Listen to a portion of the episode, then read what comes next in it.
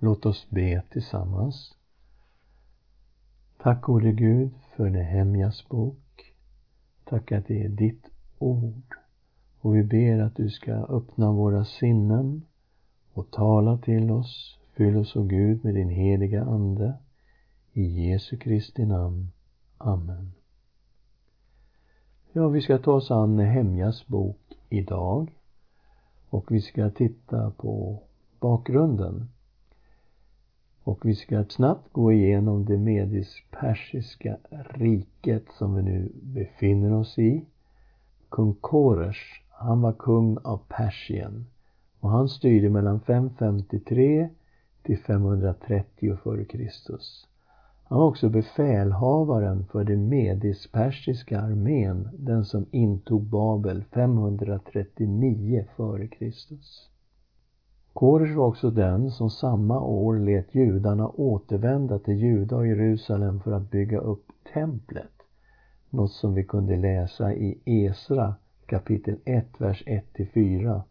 Och där hänvisades det också till att det var en profetia från Jeremia som gick i uppfyllelse. Som Jeremia kapitel 29, vers 10. Efter Koresh död 530 f.Kr.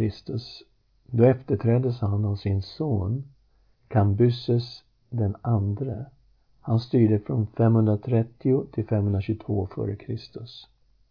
Och han intog bland annat Egypten som var en riktig supermakt. Det gjorde han 525 f.Kr. Och man kan säga att det persiska imperiet de styrde över Egypten under hela perserrikets tid. Visst, det var uppror och det var krig men överlag så var det persierna som styrde över Egypten under den här perioden. Kambyses bror Bardeja, han styrde bara några månader år 522 därför att det blev en kupp. Det var Darius, som i Bibeln kallas för Dariavers. Han tog makten genom en kupp 522 och han regerade till 486 f.Kr. och vi kan läsa om den här Dariavers i Esra kapitel 4, vers 4 och 5. I profeten Hagai kapitel 1, vers 1 och i Sakarja 1 och 1. Så han är väldigt känd och väldigt viktig. Han utvidgade imperiet mot norr och öster. Och det innebar då att han införlivade Centralasien och delar av Indien. Så det persiska imperiet växte och blev väldigt stort. Han efterträddes av en som hette Xerxes och i Bibeln så heter Xerxes Ahasveros och han styrde från 486 till 465 f.Kr. Och han läser vi med Esra kapitel 4, vers 6 men också i Ester kapitel 1, vers 1. För det var under hans regering som Ester blev drottning av Persien. Han gjorde ett misslyckat försök att inta Grekland de här krigen var mellan 482 till 479 f.Kr. Han efterträddes sen av Artaxerxes som även kallades Artashasta och det är så vi möter honom i Bibeln. Han regerade en väldigt lång tid, från 465 till 423 f.Kr. Och han regerade under Esra och Nehemjas tid. Vi läser om Artashasta i Esra kapitel 7, vers 1 och i Nehemja kapitel 2, vers 1. Och han var ju till en början mycket skeptisk till judarna. Och han var skeptisk till att judarna skulle få bygga upp Jerusalem. Det kan vi se i Esra 4, 18-22. Men genom ett Guds under så ändrades hela hans inställning och det verkar som Gud har använt Esra i hans liv. För Esra fick tillåtelse år 458 att resa till Juda och etablera Guds lag bland judarna. Vi kan läsa så här i Esra kapitel 7, vers 6. Esra var skriftlärd och mycket kunnig i Mose lag, den som Herren, Israels Gud, hade gett. Kungen gav honom allt han begärde eftersom Herren Hans Guds hand var över honom. Så Gud gjorde någonting i Artashasta så att allt det här blev möjligt och Gud använde Esra. Och den här positiva inställningen den fortsatte sen genom Nehemja som vi ska läsa om idag. Han som år 446 skickades till Jerusalem för att bygga upp murarna och bygga upp staden. Hur ska vi datera den här boken, Nehemjas bok? Ja, det första vi ska lägga märke till det är att Esra och Nehemja, de var ju samtida. Och från början i den hebreiska bibeln så var deras böcker en enda bok. Delningen skedde först på 800-talet efter Kristus och den blev standard sen på 1200-talet efter Kristus. Stora delar av Nehemjas bok är skriven i jag-form. Det gäller de sju första kapitlen men också avslutningen från 1231 till 1325. Och de delarna skrevs troligen av Nehemja i slutet av 400-talet. Men man kan också se spår av att den här boken har redigerats och vissa delar tycks faktiskt komma från 300-talet. Vi har en lista av överstepräster i kapitel 12, vers 10. Jeshua blev far till Jojakim och den här Jeshua det var han som var den första översteprästen för judarna när de återvände från fångenskapen. Så Jeshua blev far till Jojakim. Jojakim blev far till Eljashib och det var han som var under Nehemjas tid. Eljashim blev far till Jojada. Jojada blev far till Jonatan och Jonatan blev far till Jadua. Och då är vi inne i 300-talet före Kristus. Vi möter dessutom en hänvisning bakåt till Nehemjas tid i kapitel 12, vers 26. Dessa levde i Jojakims, Jeshuas sons, Josadaks sons tid och i ståthållaren Nehemjas och prästen Esras, den skriftlärdes tid. Så det tycks hänvisa till en tid när Nehemja levde. Temat för den här boken, ja, Herren kallade Nehemja att bygga upp Jerusalems murar, både bokstavligt och andligt. Och vi ska nu ta oss an Nehemjas berättelse. Boken inleds med påståendet att den utgör Nehemjas egen berättelse. Vi läser kapitel 1, vers 1 till 3.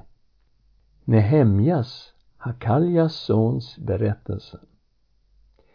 Det hände i månaden Kislev i det tjugonde året när jag var i Susas borg att Hanani, en av mina bröder och några andra män kom från Juda.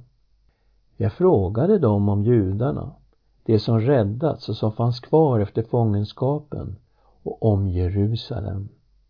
De sa till mig, de som är kvar efter fångenskapen befinner sig i provinsen och lider stor nöd och vanära. Och Jerusalems mur är nerriven och portarna är nerbrända. Så det var de tragiska nyheterna som Nehemja fick. Han var i tjänst hos kung Artashasta och Nehemja var munskänk.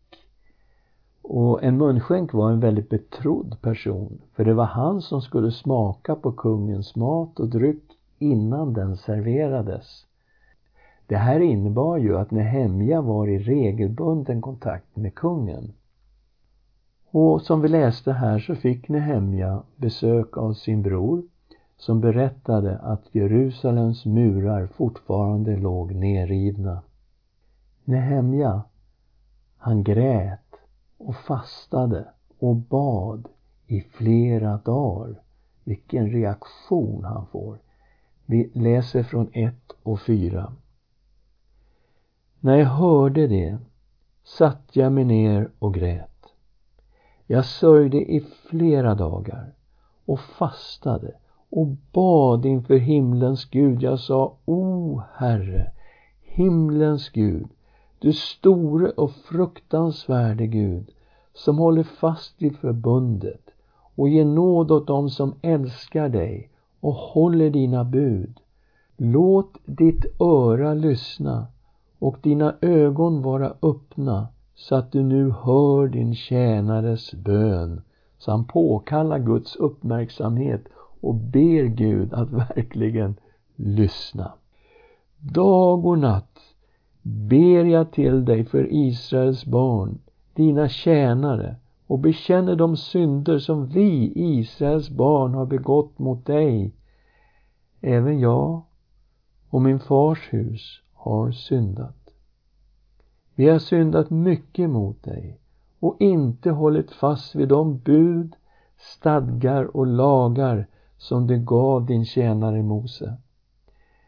Men tänk på det ord som du gav din tjänare Mose när du sa Om ni är trolösa ska jag skingra er bland folken, men om ni vänder om till mig och håller fast vid mina bud och följer dem, då vill jag, även om ni vore fördrivna till himlens ände, samla er därifrån och föra er till den plats som jag har utvalt för att låta mitt namn bo där. Det är dina tjänare och ditt folk som du har befriat genom din väldiga kraft och din starka hand. O Herre, låt ditt öra lyssna till din tjänares bön och till dina tjänares bön, det som har satt sin glädje i att frukta ditt namn. Låt din tjänare framgång idag och låt honom finna barmhärtighet inför denne man. Jag var då munskänk hos kungen. Okej, okay. så medan han ber och fastar så formas en vision, en sorts kallelse i Nehemjas liv och han ber Gud att han ska ge väldigt speciell barmhärtighet när han kommer inför denne man. Det är alltså kungen som han tänker på något sätt kommer att spela en roll i det här.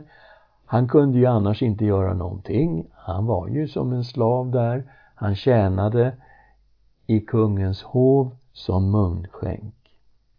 När kungen frågade varför Nehemja var så sorgsen så berättade Nehemja att staden som han kom ifrån, den låg öde och portarna var nerbrända. Och vi möter en Nehemja som ber en tyst bön och så börjar han tala. I kapitel 2, vers 4 och 5. Kungen sa till mig, så vad önskar du? Då bad jag till himlens Gud och svarade sedan kungen. Ja, det var en väldigt kort bön, men den var säkert väldigt intensiv ändå. Om det behagar kungen och om din tjänare funnit nåd inför dig, så sänd mig till Juda, staden där mina fäders gravar finns, så att jag kan bygga upp den igen. Det var vad han hade på hjärtat. Året var 446 f.Kr. Och Nehemja fick kungens skriftliga tillstånd att med en väpnad eskort resa till Jerusalem för att bygga upp staden och murarna. Vi läser kapitel 2, vers 7 9. Och jag sa till honom, om kungen finner för gott, så låt mig få brev till ståthållarna i landet på andra sidan floden, så att de låter mig passera deras land tills jag når Juda. Och i ett brev till Asaf, uppsyningsmannen över den kungliga skogsparken, så att han låter mig få virke till att bygga upp portarna till borgen som hör till templet och virke till stadsmuren och till det hus där jag själv ska bo. Och kungen gav mig det eftersom min Guds goda hand var över mig. När jag kom till ståthållarna i landet på andra sidan floden gav jag dem kungens brev.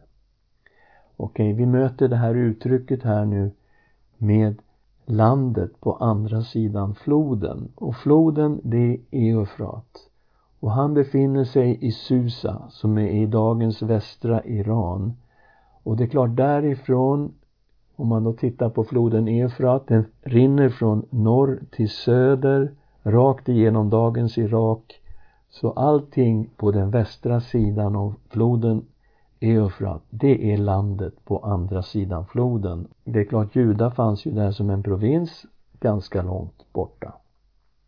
Och vi läser också på flera ställen i Nehemjas bok att han blev ståthållare för judarna. Och hur var han då som ståthållare? Ja, han visade sig vara en väldigt vis statsman. En verklig organisatör. Hans första projekt när han kommer till Jerusalem, det är ju att bygga upp murarna. Han visste inte vem han kunde lita på och han inspekterade murarna nattetid före gryningen. Vi får läsa att han steg upp innan det hade blivit ljus och så undersökte han hur situationen verkligen var. Och den var ju bedrövlig. När han hade fått en bra överblick av vad som måste göras då talade han uppe till de ledande männen. Vi läser kapitel 2, vers 17 och 18. Men nu sa jag till dem. Ni ser den nöd vi är i. Jerusalem ligger öde och portarna är nerbrända. Kom, låt oss bygga upp Jerusalems mur så att vi inte behöver bli föraktade mer. Jag talade om för dem hur min Guds goda hand hade varit över mig och vad kungen hade lovat mig. Då sa de, låt oss stå upp och bygga. Och de fattade mod för det goda verket. Men redan från början så fanns det fiender, både inre fiender och yttre fiender. Vi möter dem redan i andra kapitlets 19 vers. Men när horoniten Sanballat och den ammonitiske tjänstemannen Tobia och araben Geshem hörde detta hånade de och föraktade de oss och sa vad är det ni gör? Sätter ni er upp mot kungen? Då svarade jag dem Himlens Gud ska låta det gå oss väl och vi, hans tjänare, ska börja bygga.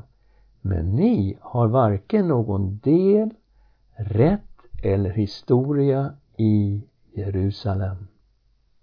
Och de här motståndarna, de får vi möta lite nu och då genom Nehemjas bok och det visade sig också till slut att de vill röja honom ur vägen. Kapitel 6, vers 1 till 4. Sanballat och Tobia, araben Geshem och våra andra fiender fick höra att jag byggt upp muren och att det inte längre fanns några hål i den även om jag vid den tiden inte hade satt in dörrar i portarna än. Då sände Sanballat och Geshem bud till mig och lät säga Kom, låt oss träffas i Kefirim i Onos dal. De tänkte göra något ont mot mig. Men jag skickade bud till dem och lät säga Jag håller på med ett stort arbete och kan inte komma. Varför stoppa arbetet medan jag lämnar det och kommer ner till er? Samma budskap sände de till mig fyra gånger. Men varje gång gav jag dem samma svar. Och de försökte med flera andra saker också. Hotet blev så stort medan de byggde på murarna att judarna behövde beväpna sig. De byggde på muren med vapnen bredvid sig. Vi läser i kapitel 4, vers 16 till 18. Från den dagen var hälften av mina tjänare upptagna i arbetet medan andra hälften stod beväpnade med spjut, sköldar, bågar och pansar. Och hövdingarna stod bakom hela judahus. Det som byggde på muren och det som lastade på och bar bördan gjorde sitt arbete med ena handen och höll vapnet i den andra. De som byggde hade var och en sitt svärd bundet vid höften medan de arbetade. Så det var en väldigt hotfull situation medan de byggde på muren. Vi ska också titta på detta med Nehemja som ledare. Herren gav Nehemja insikt och vishet i allt. Han visade sig ha omsorg om alla. Han såg till att alla som arbetade med muren bjöds på mat varje dag, kan vi se i kapitel 5, vers 17 till 19. Och vid mitt bord åt 150 man av judarna och deras föreståndare, förutom de som kom till oss från folken runt omkring. Det visade sig också under byggtiden att det var problem i själva folket. Det uppdagades att de rika judarna hade exploaterat de fattiga som stod i sån skuld till dem att de hade blivit som slavar i kapitel 5, vers 5. Vi är av samma kött och blod som våra bröder våra barn är som deras barn. Men ändå måste vi lämna bort våra söner och döttrar som slavar. Några av våra döttrar har redan blivit slavar och vi står maktlösa och våra åkrar och vingårdar är i deras händer. Och Nehemja han förmådde de rika att skriva av alla skulder och arbetet med muren kunde fortsätta. Vi läser i kapitel 5, vers 9. Jag sa, det ni gör är inte rätt. Borde ni inte vandra i fruktan för vår Gud, så att våra fiender, hedna folken, inte får orsak att håna oss? Även jag och mina bröder och mina tjänare har lånat dem pengar och säd. Låt oss nu avstå från vår fordran. Lämna redan idag tillbaka deras åkrar, vingårdar och livlundar och hus till dem.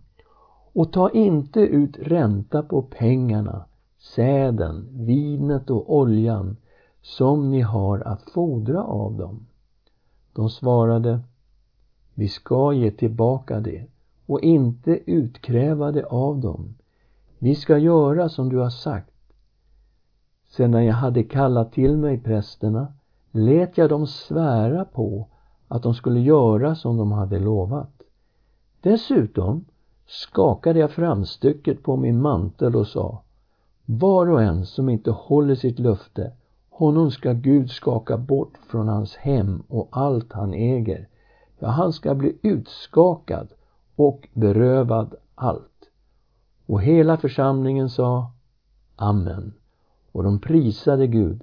Sedan gjorde folket som de hade lovat. Wow, vilken social reform han kommer med här, Nehemja. Sen visade det sig att Nehemja lät olika familjer bygga på var sin del av muren samtidigt. Så det blev som en tävling mellan familjerna. Och ingen familj ville vara sämre än någon annan.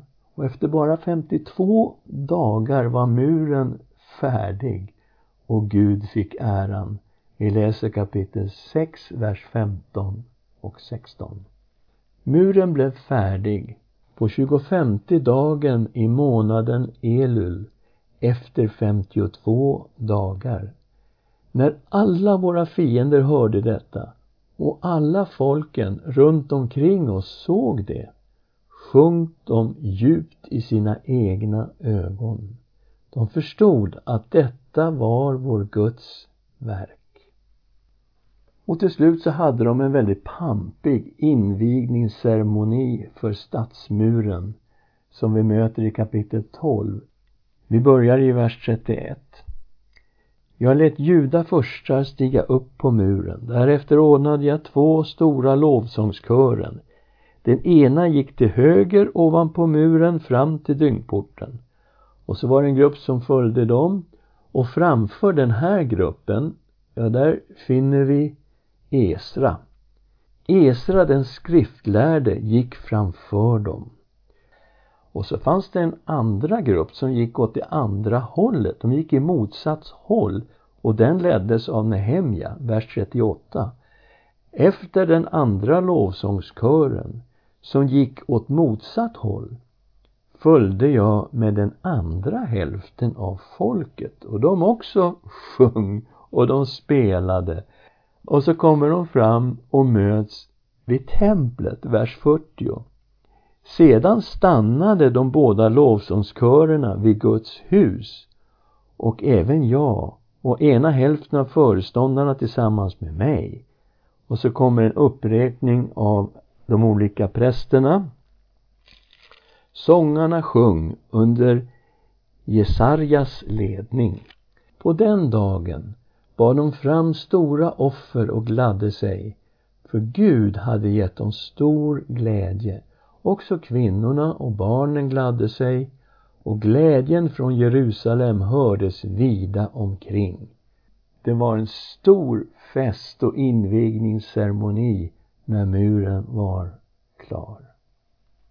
Men situationen i Jerusalem var alltså inte bra.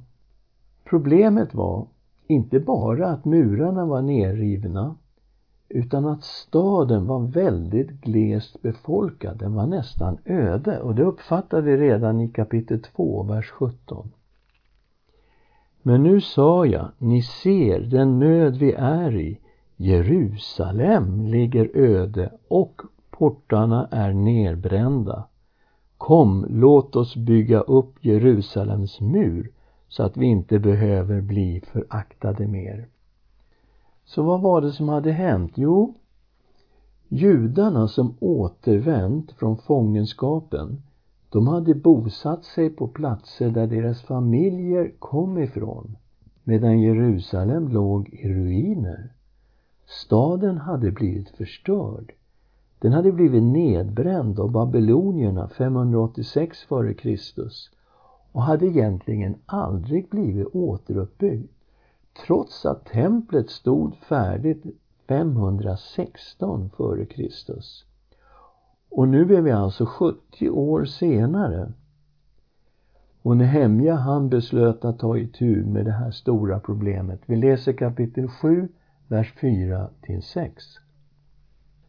Staden var vidsträckt och stor, men där fanns inte mycket folk och husen var inte uppbyggda. Min Gud ingav mig i hjärtat att samla stormännen, föreståndarna och folket för att uppteckna dem i släktregister. Då fann jag släktförteckningen över dem som hade kommit upp först och där fann jag detta skrivet. Dessa är de män från provinsen som drog upp från landsflykten och fångenskapen. Babels kung Nebukadnessar hade fört bort dem, men nu vände de tillbaka till Jerusalem och Juda, var och en till sin stad. Det var alltså det som hade hänt. Man hade inte dragit tillbaka och bosatt sig i Jerusalem. Var och en hade bosatt sig i sin stad där deras släkter kom ifrån. Och det innebar ju då att Jerusalem var inte uppbyggd och den var väldigt glest befolkad. Och nu kan vi se att Nehemja gör någonting väldigt strategiskt i den här situationen. Kapitel 11, vers 1 till 2. Folkets förstar bodde i Jerusalem. Det övriga folket kastade lott för att på så sätt var tionde man skulle utses att bo i Jerusalem, den heliga staden, medan nio tiondelar skulle bo i de andra städerna.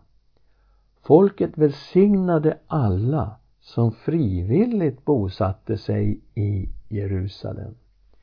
Så på det här sättet kan vi se att var tionde person skulle bosätta sig i staden för det här var ju eh, männen som utsågs, men naturligtvis, de gifte sig och det blev familjer och på så sätt kan vi säga att var tionde person skulle bosätta sig i staden.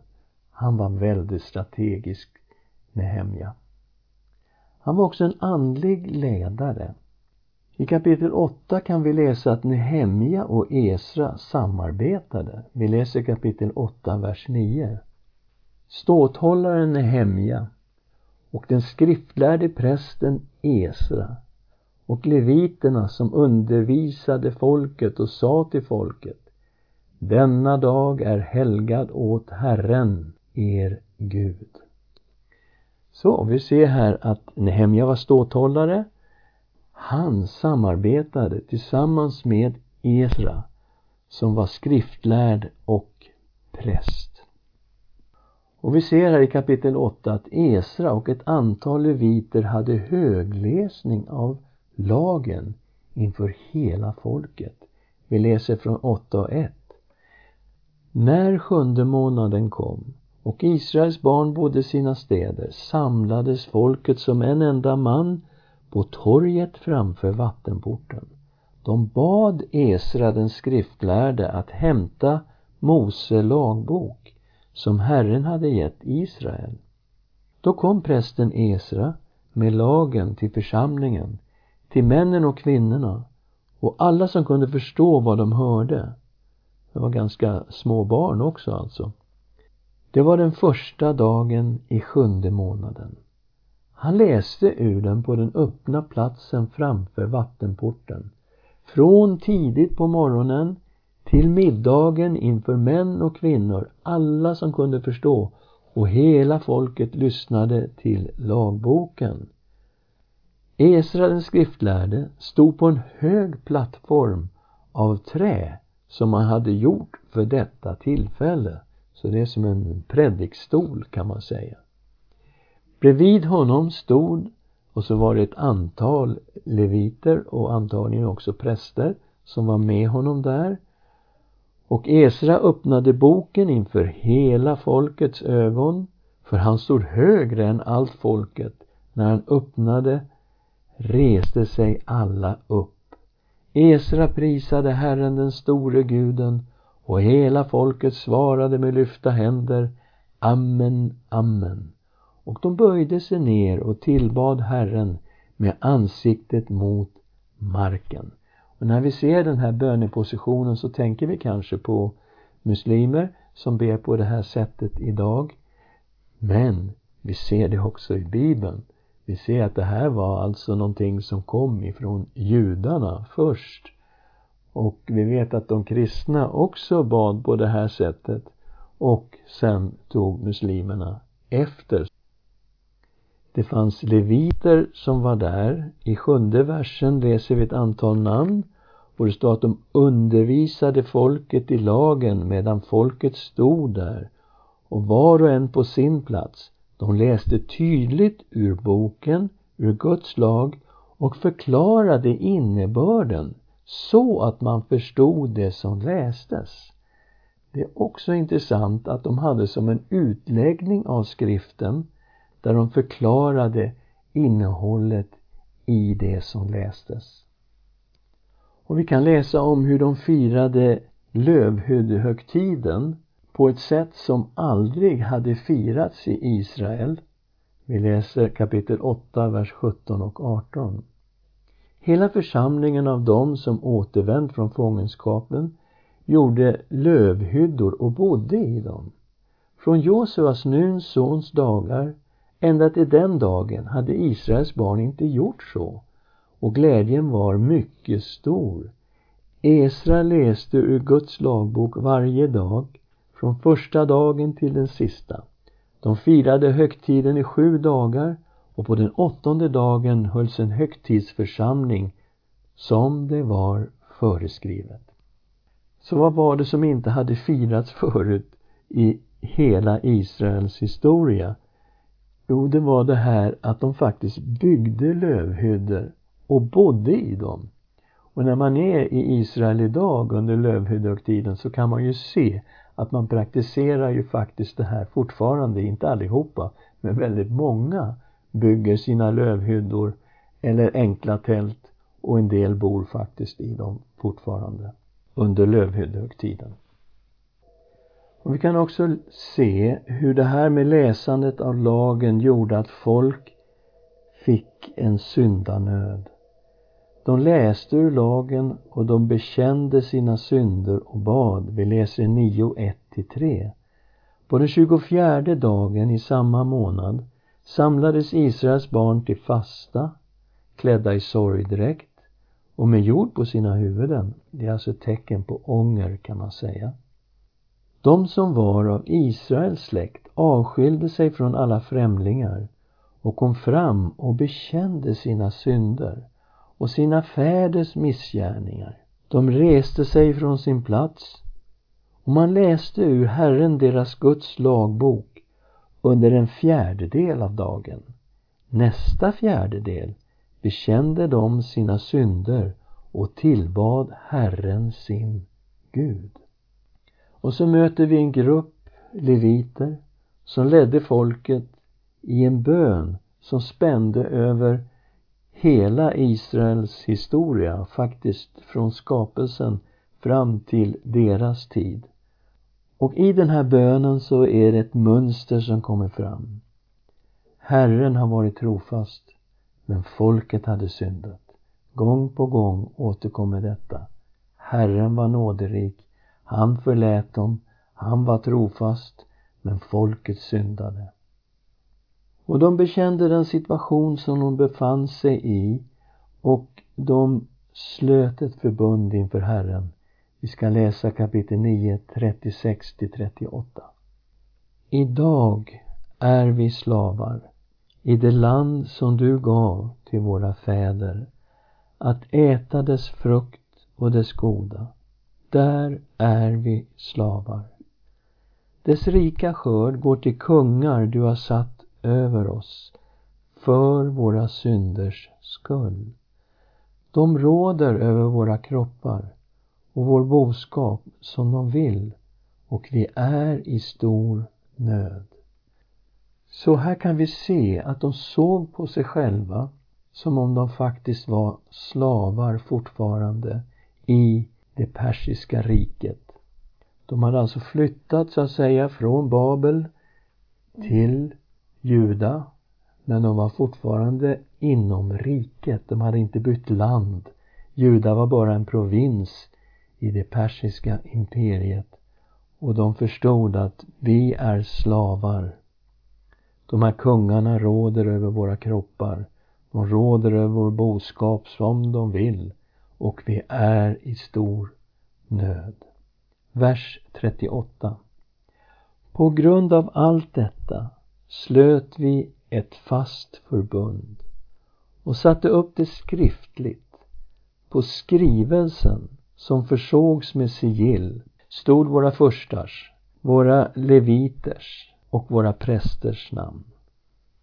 Och vad var det här då för förbund? Ja, det var att de lovade Gud att de inte skulle beblanda sig med de andra folken i landet utan följa Guds lag till punkt och pricka.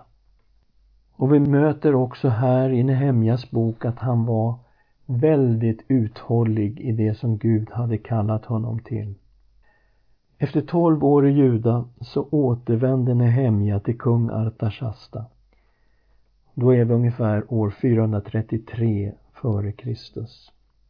Och jag vet inte exakt hur länge han var där, men ett till två år kan man tänka sig. Och sen bad han kungen att få återvända till Juda igen.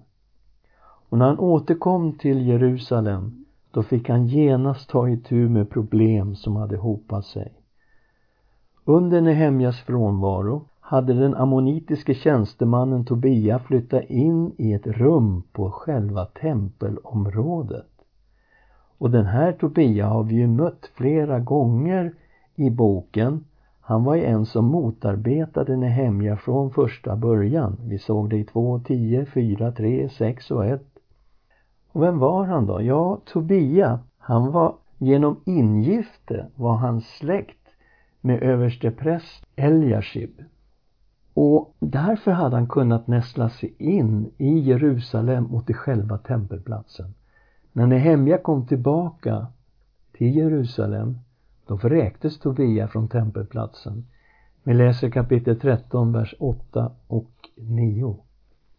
Jag tog mycket illa vid mig och lät kasta ut allt Tobias bohag ur rummet.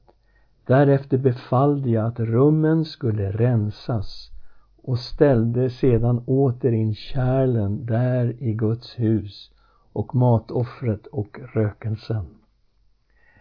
Vad mer hade hänt när Nehemja var borta? Ja, folket hade försummat att ge sitt tionde så det här med själva tempelgudstjänsten låg lite grann nere. Nehemja såg till att tiondegivande kom igång och att alla skulle fullfölja sina uppgifter. Det är kapitel 13, vers 10 till 14 vi läser det här. Det visade sig också att de inte hade hållit sabbaten. För att de arbetade på över sabbaten och det pågick kommers i Jerusalem över sabbaten. Och lösningen blev att stänga portarna under hela sabbaten så att ingen kunde vare sig gå ut eller gå in under sabbaten. Och på så vis så stannade ju då den här kommersen av. För vad det var var ju att man förde in varor i Jerusalem utifrån som sen såldes i Jerusalem. Men det blev ju omöjligt när de stängde portarna. Och Esras bok tog upp problemet med blandäktenskap. Det såg vi förra gången. Nehemja tog tag i exakt samma problem. Det var alltså judiska män som hade gift sig med kvinnor från olika folk. Och vi ser faktiskt profeten Malaki tog också upp det här problemet. Och Malaki var ju verksam ungefär vid samma tid som Esra och Nehemja. Det är Malaki 2, 10-12 vi kan läsa det här. Vi ska läsa några verser om detta ifrån Nehemja kapitel 13, vers 23 till 27. På den tiden såg jag också judiska män som hade tagit till sig ashdoditiska, och det är alltså ifrån Ashdod, då är det filister det handlar om, ammonitiska, moabitiska kvinnor. Hälften av deras barn talade ashdoditiska eller de andra folkens språk. Och de kunde inte tala judarnas språk. Självklart, de talar ju modersmålet, det var ju ganska rimligt. Då förebrådde jag dem detta och förbannade dem. Och några slog jag och drog i håret. Jag lät dem lova med ed vid Gud och sa Ni ska inte ge era döttrar åt deras söner och inte ta deras döttrar till hustrur åt era söner eller åt er själva var det inte just så som Israels kung Salomo syndade? Bland de många hedna folken fanns ingen kung som han och han var älskad av sin Gud och Gud satte honom till kung över hela Israel. Men också honom förförde de främmande kvinnorna till synd. Och nu hör vi om er att ni har gjort detta stora onda och varit otrogna mot vår Gud genom att gifta er med främmande kvinnor. Vad var problemet? Ja, problemet var att de här kvinnorna hade ju sin religion, de hade ju sina avgudar och sina riter. Genom giftermål fördes det här rakt in i folket. Det var precis vad som hände genom hela Israels historia som gjorde att Israels folk hade problem med avguderi hela tiden. Ända från Josua till Israel, det norra riket, fördes i fångenskap till Assyrien och till Juda, det södra riket, fördes i fångenskap till Babel. Avguderi. Och nu var det på väg in i folket igen. Och så tog han upp Salomo som ett exempel på en som Gud älskade och som Gud hade satt i kung över Israel. Inte ens han kunde stå emot avguderiet som kom in genom de främmande kvinnorna. Vi ska läsa i första Konungaboken kapitel 11, vers 4 ska vi börja i. När Salomo blev gammal förledde kvinnorna honom att följa andra gudar så att hans hjärta inte förblev hängivet Herren hans Gud som hans far Davids hjärta hade varit. Och det var det här som var problemet. Han hade inte övergett Jahve. Han tillbad Herren, men han blandade in de andra gudarna också. Vers 5. Salomo följde Astarte, Sidoniernas gudinna, och Milkom, ammoniternas vidrighet. Salomo gjorde det som var ont i Herrens ögon och följde inte i allt efter Herren, så som hans far David hade gjort. Salomo byggde då en offerhöjd åt Kemors, Moabiternas vidrighet på berget öster om Jerusalem och likaså en åt Morok, ammoniternas styggelse.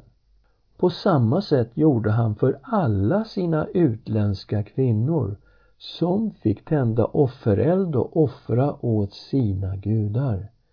Herren blev vred på Salomo därför att hans hjärta hade vänt sig bort från Herren, Israels Gud, som två gånger hade visat sig för honom. Han hade gett honom befallning om denna sak, att han inte skulle följa efter andra gudar, men han hade inte hållit vad Herren befallt. Så här ser vi varför Nehemja tar upp det här problemet med Salomo som ett varnande exempel.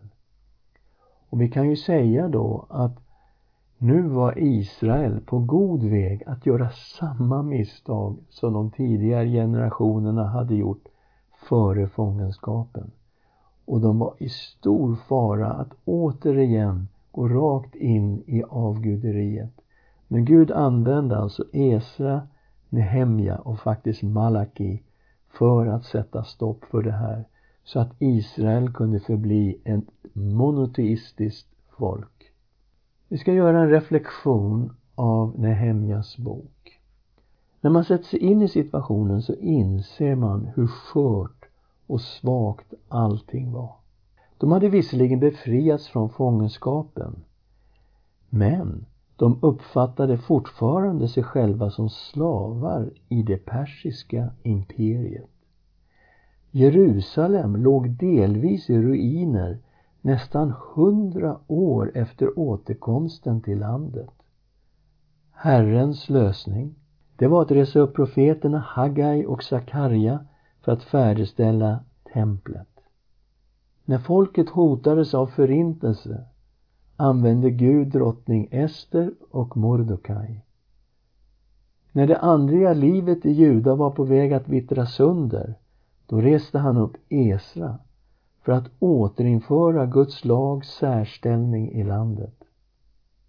Han reste upp Nehemja för att återuppbygga och befolka Jerusalem, reformera samhället och se till att tempeltjänsten kunde fungera enligt Guds lagar.